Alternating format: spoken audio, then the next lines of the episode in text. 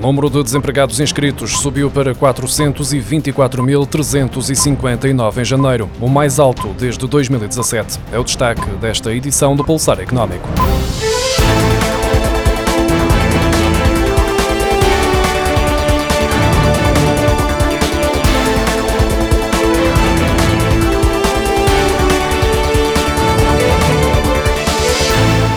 Pelo segundo mês consecutivo, o número de desempregados inscritos no Instituto do Emprego e Formação Profissional aumentou em janeiro. De acordo com os dados divulgados esta segunda-feira, no final do mês passado estavam registadas 424.359 pessoas desempregadas, o valor mais alto desde 2017. Trata-se de um aumento de 5,5% em comparação com o mês de dezembro e de 32,4% face a janeiro de 2020. O Ministério do Trabalho, Solidariedade e Segurança Social sublinha que janeiro fica marcado tradicionalmente por um aumento do universo de desempregados. A variação média entre dezembro e janeiro é de 3,5% desde 1998, isto porque nos últimos meses de cada ano costuma registrar-se uma subida das ofertas de emprego relacionada com a quadra festiva, verificando-se depois um recuo no início do ano seguinte. De facto, janeiro de 2021 confirmou a tendência utilizada pelo Ministério para justificar estes números, mas é preciso verificar que o aumento registado ficou acima da média das últimas décadas Não pode ser esquecido o facto de que no primeiro mês de 2021 o país assistiu ao agravamento da pandemia, levando a um novo período de confinamento e muitas empresas avisaram no ano passado que os efeitos da crise pandémica levariam à redução de trabalhadores ou mesmo ao encerramento da atividade. São factos que justificam melhor a subida do número de desempregados do que simplesmente o habitual efeito dos trabalhos sazonais de Natal. O setor imobiliário sentiu um forte impacto no negócio no mês de janeiro, em resultado do agravamento da pandemia e do regresso ao confinamento. Um inquérito da Associação dos Profissionais e Empresas de Mediação Imobiliária de Portugal mostra que quase todas as empresas imobiliárias registaram uma queda no número de transações e que mais de 60% não fecharam qualquer negócio através de visitas virtuais a imóveis. O inquérito revela que 62,5% das empresas imobiliárias apontaram em janeiro uma manutenção dos preços da oferta face a dezembro do ano passado enquanto 31,4% indicaram uma descida e apenas 6,1% um aumento. Já em comparação com janeiro de 2020, 44,9% dos inquiridos afirmaram que os preços se mantiveram, enquanto 37,5% apontaram para uma descida e 17,6% para um aumento.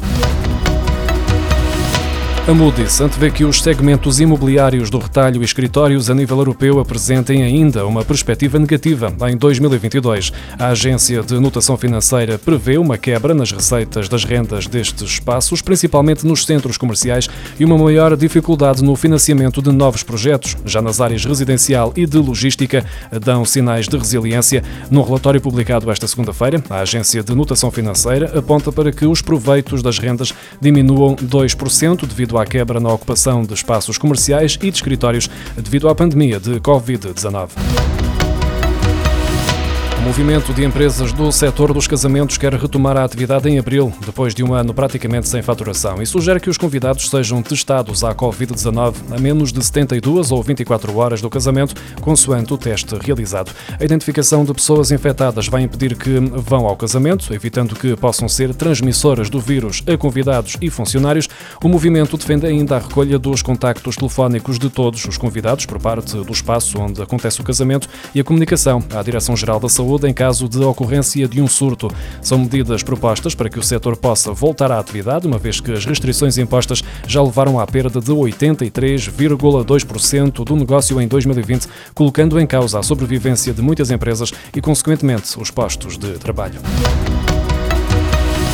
De acordo com os dados divulgados esta segunda-feira pelo Ministério do Ambiente e Ação Climática, desde março do ano passado, os consumidores portugueses já entregaram mais de 12 milhões de garrafas de plástico nas 23 máquinas de recolha automática que estão instaladas em grandes superfícies comerciais. Depois de recolhidas, estas garrafas são recicladas e dão origem a novas garrafas.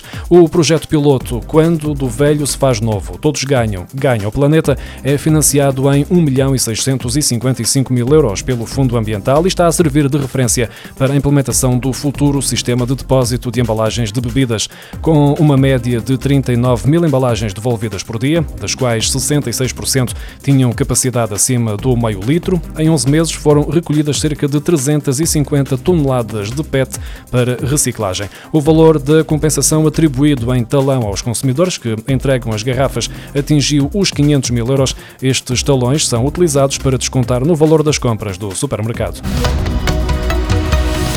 O prazo para validar as faturas no Portal das Finanças termina na quinta-feira. Até 25 de fevereiro, os contribuintes devem confirmar as despesas que tiveram em 2020, colocando as faturas que surgem na plataforma nas respectivas categorias, de forma a obter o reembolso correspondente no IRS. Este é um procedimento fundamental, tendo em conta que a verificação rigorosa de toda a informação que consta na plataforma é fatura pode valer alguns euros adicionais no reembolso, ainda que muitas das faturas que foram emitidas com o seu número de contribuinte sejam sejam automaticamente inseridas no e-fatura, na categoria respectiva, algumas necessitam que o utilizador especifique o tipo de despesa que está em causa. As que ficarem por validar não são deduzidas no IRS do ano correspondente e o contribuinte acaba por perder dinheiro.